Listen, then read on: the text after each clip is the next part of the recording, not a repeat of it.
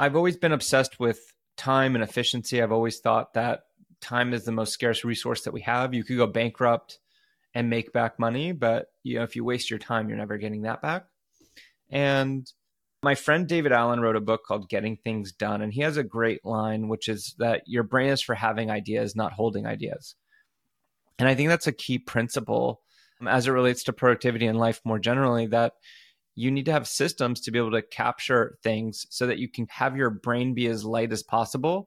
And when you're when you're an ADD person, you have this natural tendency to keep adding more load to your brain. So you need to have systems to be able to kind of cleanse and get it out of your head so that you can free up space to actually do stuff with those ideas. Because the stress and cognitive overload that people face, it just becomes utter chaos. It's like a clown rodeo show going on in your head. Welcome to Successful with ADHD. I'm Brooke Schnittman. Let's get started. Welcome back to Successful with ADHD. Today I have Nicholas Sonnenberg, who also goes by Nick, and he has a lot of titles. He is an entrepreneur. He is a columnist, a guest lecturer at Columbia University, and a WSJ bestselling author of Come Up for Air. You might have seen it. Tony Robbins, the Tony Robbins reviews it and has amazing things to say about it. Nick is also the founder and CEO of Leverage, which is a leading operational efficiency consultancy that helps companies implement his CPR business efficiency framework. Definitely want to go into that. Nick also has ADHD and manages people with ADHD. So I want to talk more about that. He spent working for eight years as a high frequency trader on Wall Street. So, yeah, I, I, guarantee you he has a lot to say about that as well. Um, and his CPR framework stands for communication, planning, and resources. He has framework that consistently results in greater output, less stress, happier employees, and the potential to gain an extra full day per week. Guys, you know, with ADHD, we are constantly battling the clock. So with time blindness and feeling like we can't ever accomplish our tasks. Nick is going to help us with that on today's podcast. And he has worked with organizations of all sizes and across all industries, from high growth startups to the Fortune 10. Welcome. Thanks for having me, Brooke. Thanks for being here. So, Nick, uh, we were talking for a little bit before the podcast. I asked if you had ADHD. You said that you think you do. Uh, you're prescribed Adderall. So that would mean that you do have ADHD. But the thing that so many people don't understand is that people with ADHD can be so successful and they can also manage other people, which you do. And also your superpower from the little that I know about you, and hopefully you can tell me more on this call today, is that you can do operations. And so many individuals with ADHD have such a difficult time with operations as we have difficulty planning and organizing and prioritizing. So we usually get like a COO or assistant to help us with that. So can you walk us through a little bit about how you help other businesses be more operationally efficient? Yeah, sure. Um, you know, I think ADHD, you know, I think it's a spectrum. I think I'm probably lower middle, like probably l- relatively lower on the spectrum. I haven't, you know, taken any Adderall for for years. Actually, in my past life, I was a high frequency trader and I took Adderall for one year, and it was the worst year that I had trading because I think it blocked. I think it's it's a really useful tool, especially if you need it. It's definitely useful for me, at least. It stunted a lot of my kind of creativity, and that, so it, it was like really good if I needed to read a book or sit down and like just crush some work. But what about writing your book? no, I didn't. You know, that's just good old coffee and other stimulants. yeah, nootropics, coffee you know, for me, I find, you know, having a good morning routine, waking up early, working out, strong cup of coffee, those are all kind of my equivalents of taking like a pill. And I've gotten into operational efficiency as a as a way to manage the ADD. You know, I think ADD it's you know your your superpower is next to your kryptonite. I think in, in most cases, my friend Jen Hootie mm-hmm I heard her say that once and it really stuck with me. And I think having ADHD can be a superpower, but you just have to be aware of the limitations that comes with it and be able to manage it. Because people with ADHD, like some of the most successful people in the world, Richard Branson. yeah. And, yep. you know, you're probably getting way more ideas than a normal person. And so I, I've become obsessed with operational efficiency because I get so many ideas and so many opportunities and all this stuff and it can become overwhelming uh, if you don't have a way to manage it. And uh, what I see a lot of people happen to a lot of people is, especially creative ADHD people, is you know they they come up with millions of ideas. Some of them are good, but it becomes overwhelming for them, and then it becomes frustrating because they don't have the capacity or bandwidth or resources to actually execute on these things. And so, you know, an idea is worth nothing if you can't do something with it. 100%. I've always been obsessed with time and efficiency. I've always thought that time is the most scarce resource that we have. You could go bankrupt and make back money, but you know, if you waste your time, you're never getting that back. And mm-hmm. I developed a lot of the principles and frameworks that I discuss in my book and we help businesses with through my consulting company Leverage as a way to be able to capture and make sure that you fulfill on all those good ideas and you're able to not get stuck in them or overwhelmed by them but you're able to capture them and then move on and continue having creative ideas or working on high level things. Because the stress and cognitive overload that people face when they're you know having all these ideas and then they're stressed out wait what was the last good idea i had? or what was the next step with that? or did i follow up with this person? and it's like it just becomes utter chaos it's like a clown rodeo show going on in your head. So, my friend David Allen wrote a book called Getting Things Done, and he has a great line, which is that your brain is for having ideas, not holding ideas. And I think that's a key principle um, as it relates to productivity in life more generally that you need to have systems to be able to capture things so that you can have your brain be as light as possible.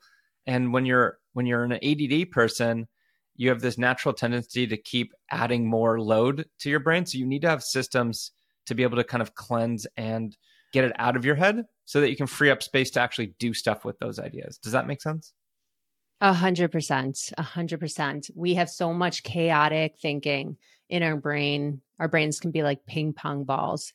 And if we don't get it out and onto paper or share ideas and then pick something to execute or work on, we're just in constant chaos. So I a hundred percent agree with what you're saying. And I know that you talk about like saving versus investing time. Talk to me a little bit more about that and how it might mm-hmm. go into getting a day back of your time. Uh, Jay Abraham always talks about like running your business like you're a hedge fund manager. And I happen to have been a high frequency trader on Wall Street for eight years. So I have an interesting perspective of financial markets and risk and reward and investing. And there's so much parallel between how you think about an investment in the stock market or trading and with your time. It's it's an asset just like you know stock is an asset or money physical cash is an asset and you can spend your time well let's take money that's the let's start with money you can spend your money on a you, a good restaurant you know or mm-hmm. you know a massage right? That's you know spending money and hopefully you get pleasure from it. So sometimes you spend and you get joy from it. Sometimes you spend and it's a pure waste. Sometimes you mm-hmm. invest money though. So you take your money and you buy a house or you buy stocks or something where you're hoping or expecting to get more money. You know you you, you put something in now and you hope to get more later and it's the same with time you can spend your time with loved ones and get joy right? Like you could spend it, you know, at a Thanksgiving dinner. You can waste time. You could literally like paint a wall and just like watch it dry and you know get no joy and no value or be in conversations with people yeah. like or you can invest your time and that's like you could you know rather than brute forcing how to onboard a client you could take a step back map it out document the process try to automate things with tools like zapier and other things maybe integrate that with chat gpt to use a bit of ai to enhance kind of what needs to get done for that. And maybe it takes you five to ten hours to set all that stuff up but then you've like now automated it and you never have to waste that couple hours a week right? So say if it takes you two hours a week to do some process but it takes you 10 hours of time investment to document and automate and like just get that into a well-oiled machine that now you don't have to mm-hmm. spend that 2 hours anymore. That's that's an example of an investment equivalent to investing in the stock market or a house right? After week 5 you've broken even on that investment. And so i looked i like to look at everything from this lens of how do you run your your team or your business like a hedge fund manager? How do you look at time allocation like any other resource allocation, you know, money or whatever. And how can we be looking at the risk and reward and the return on investment as it relates to operational efficiency? So, what mm-hmm. can I do right now where it, you know, me or my team spends a few hours to do something, but then maybe we save 10 minutes a week, right? And then after three months, you know, you're breaking even. I know there's literally thousands of things in your business right now or personal life for that matter that you could be thinking about in this from this lens. Of course you can't you got to keep the lights on you got to make payroll you got to make money. So like there's some things that like you can't always be doing like long term you know stuff but most people it's like 100% short term zero thinking on this long term investing you know with a return on time concept and so instead of just thinking all, all the time, like, how do I just make a quick buck? How do you maybe allocate it to 50 50 or 80 20 short term to long term, whatever it is? But I want people to really be thinking about, you know, everything you say yes to, you say you're, you're, you're saying no to an infinite number of other things. And so if I decide to manually onboard a client, that's fine.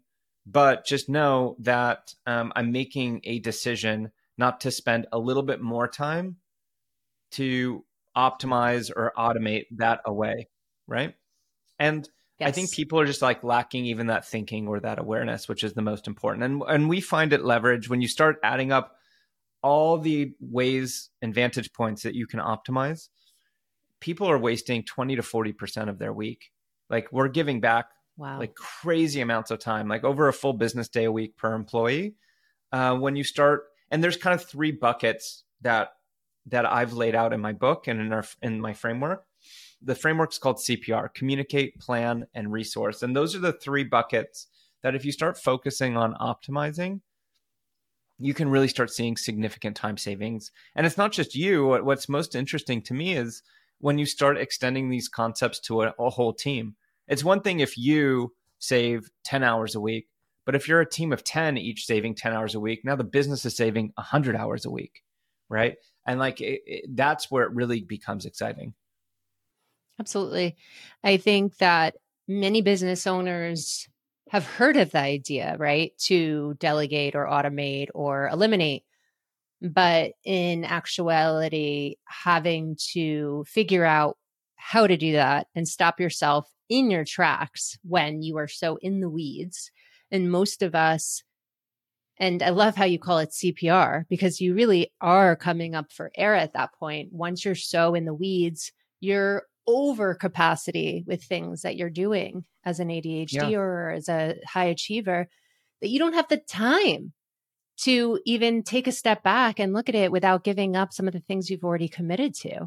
And you don't have the energy and the space because you're at 120% when you should be at 70% before you delegate or automate.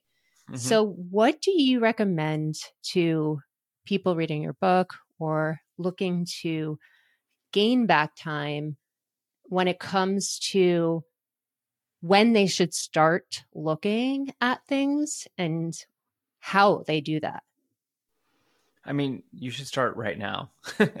and I would read my book because it really lays out kind of the principles of all this stuff and it gives specific examples and ways of doing it. But a big a big thing too is to celebrate small wins. Oftentimes you're so busy, you just like want to move on and do something and you don't want to step back. And even if it takes you 5 minutes to set something up that's going to save you 2 seconds every time it does it, you're not realizing kind of the ripple effects of that. So celebrate small wins. And the mental energy.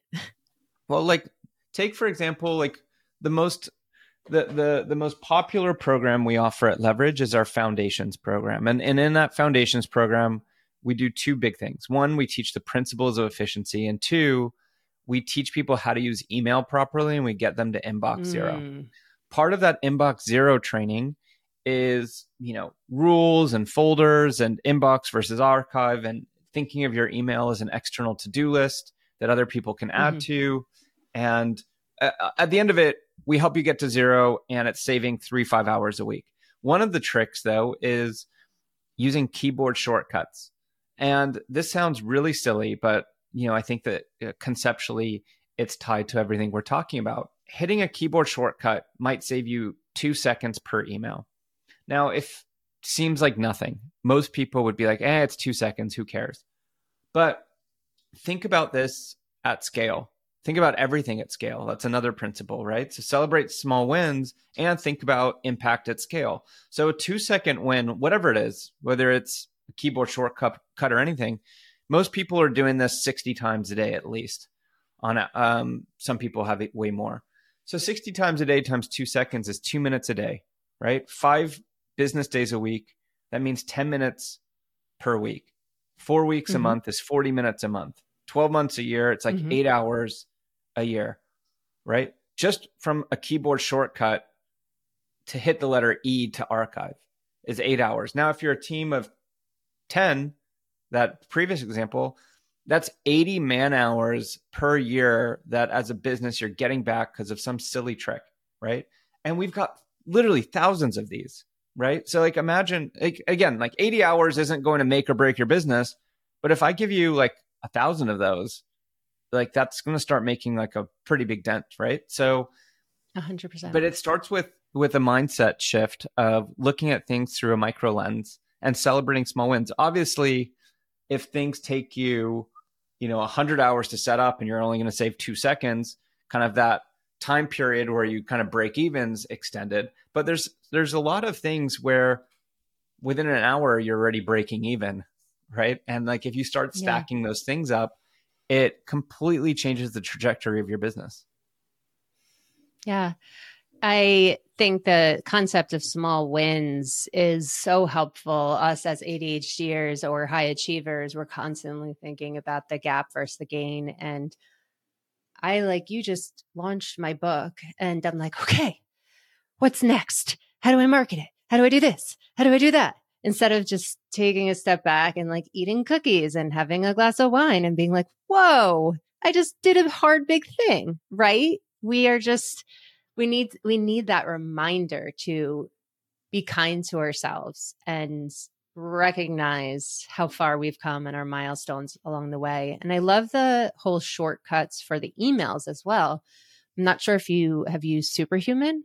Yeah, um, a lot of people really love Superhuman you know, and I, am not using it right now. I just use Gmail and we have a framework for that. But, you know, oh, the great. principles apply whether you're using Outlook, Gmail, Superhuman. There's a framework that we teach in our foundations program called RAD reply, archive, defer.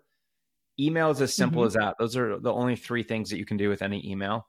And then, you know, there's, you know, a few tips and tricks that we teach, and, you know, you're off to the races.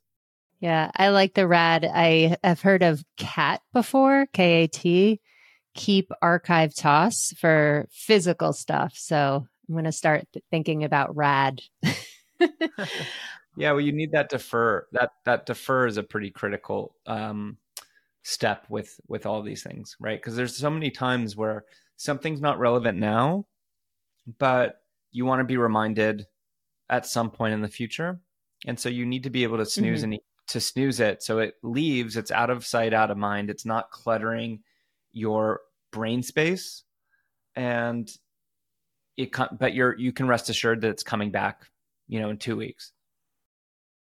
Yeah i like that.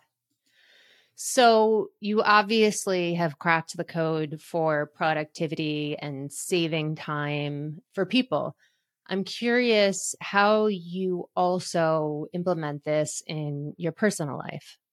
Um, you know, all the tools that I talk about in the book, I, I use a lot of them in my personal life. Like take Asana, for example. That's a work management tool. We have a partnership with them.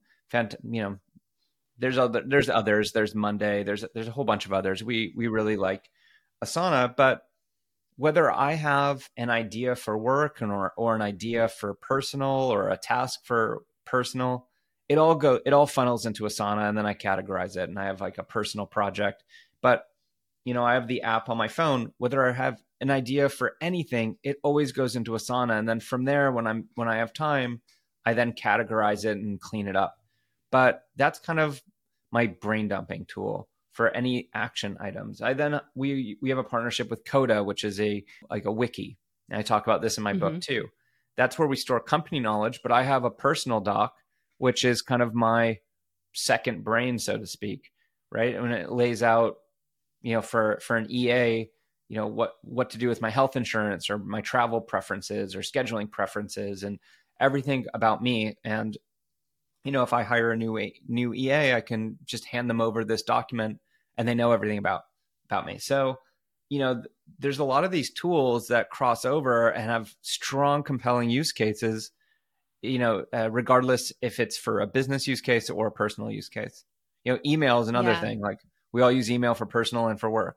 So most of these tools can really be useful in both contexts. Yeah, so having the right tool, whether it be digital or paper, and relying on that. I think it's interesting that you brought up Asana because I planned my wedding on Asana. all the milestones, all of that. And your good friend Tony Robbins says whatever you focus on grows, right? So if it's not there and you're not planning it, eh, then you're not going to focus on it. yeah. What is it? Where where focus goes, energy flows. Yes, yes, yes. That's it. Thank you. Mm-hmm. Thank you. So, what would you say would be the number one success tip that you want to leave people with here today? Hmm. I, I think that, you know, back to what we've discussed already about core principles, but I really think, you know, your brain is for having ideas, not holding ideas, is a key principle. Celebrating small wins is another one. The key principle of my book, which is really the kind of what separates my content from other content, is really what I've discovered. And we've done this with thousands of teams. What I've discovered is to be a high performing team, you need to change your strategy on what you're optimizing for. Most t- people are optimizing for speed of transferring meaning like here brooke just take this and it's like hot potato and you know you have add or even if you don't have add it's just like you're moving so fast and you're like playing this game of hot potato. And right. so you're like, just like here delegate it. You take it. Yeah. And and you don't care how you're giving someone something. Like it's a text it's an email it's a slack message it's an asana. Like who the hell cares? I'm on hour 14 of my day. I need to sign off soon. I'm done. it, right? And it's really difficult, you know, when you're stretched for time to take a step back and invest, not spend the time to put things where it belongs. Right. Mm-hmm. But if you really want to have that exponential efficiency gain, as a as a collective team, you need to change the strategy from op- being a bunch of individuals optimizing to transfer stuff as fast as possible and without any rhyme or reason, you know, interchangeably use text or email or Slack or whatever you're using, and you want to align a team to take pause and optimize for retrieval of information rather than transfer. And that means mm. you hmm. take pause and you invest the time to put things in the right drawer where it belongs. But if you do that, you avoid all of those situations where it takes you 10 times or 100 times longer to find what you're looking for, right? So take your doing your laundry is a great example. Oof. It's not little. the fastest way to be done with your laundry would be you take it out of the dryer and you just throw it in a drawer. And then you you you know you tick the box that you're done. If it ever makes there. Yeah exactly or you throw it on your chair and you uh, just pull yeah. one piece at a time. To wear yeah a lot of you know that would be the fastest way to to be done right now today with your laundry right?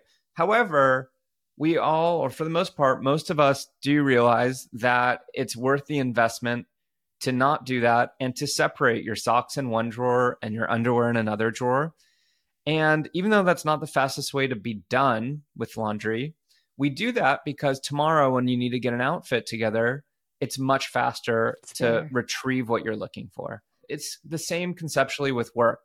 You've got a drawer for internal communications, a drawer for external communications, a drawer for your tasks, for your projects, for your SOPs, for your processes. Mm-hmm. And if you don't stop and put things in the right drawer, you're kind of making a shortcut to save a few seconds now, but in a month, you're making life a lot harder for you and for your team. And so what goes around comes around. And if if you change your mindset and optimize for retrieval as a team, you'll you'll be saving tons of time. I love that. Now, I think in all of these strategies are wonderful uh, and I'm sure you talk more about this in your book, but when you have that cognitive overload that you talked about in the beginning that so many individuals with ADHD have and so many high achievers have people working on Wall Street, traders. How do you even get to the point where you have the energy to do this?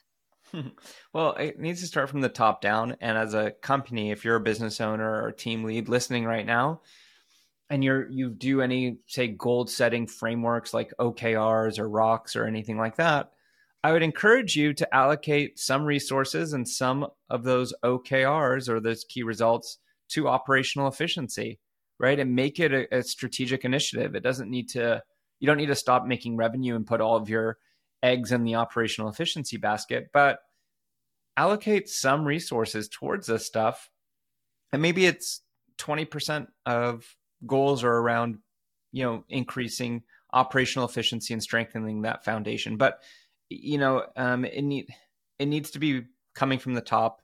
And if you're listening right now and you're an entrepreneur or business owner and, you know, this is sounding good, then I would encourage you to, uh, at your next goal planning meeting, wrap some tangible goals around this stuff. Maybe it's, I want everyone to use email properly and get to inbox zero.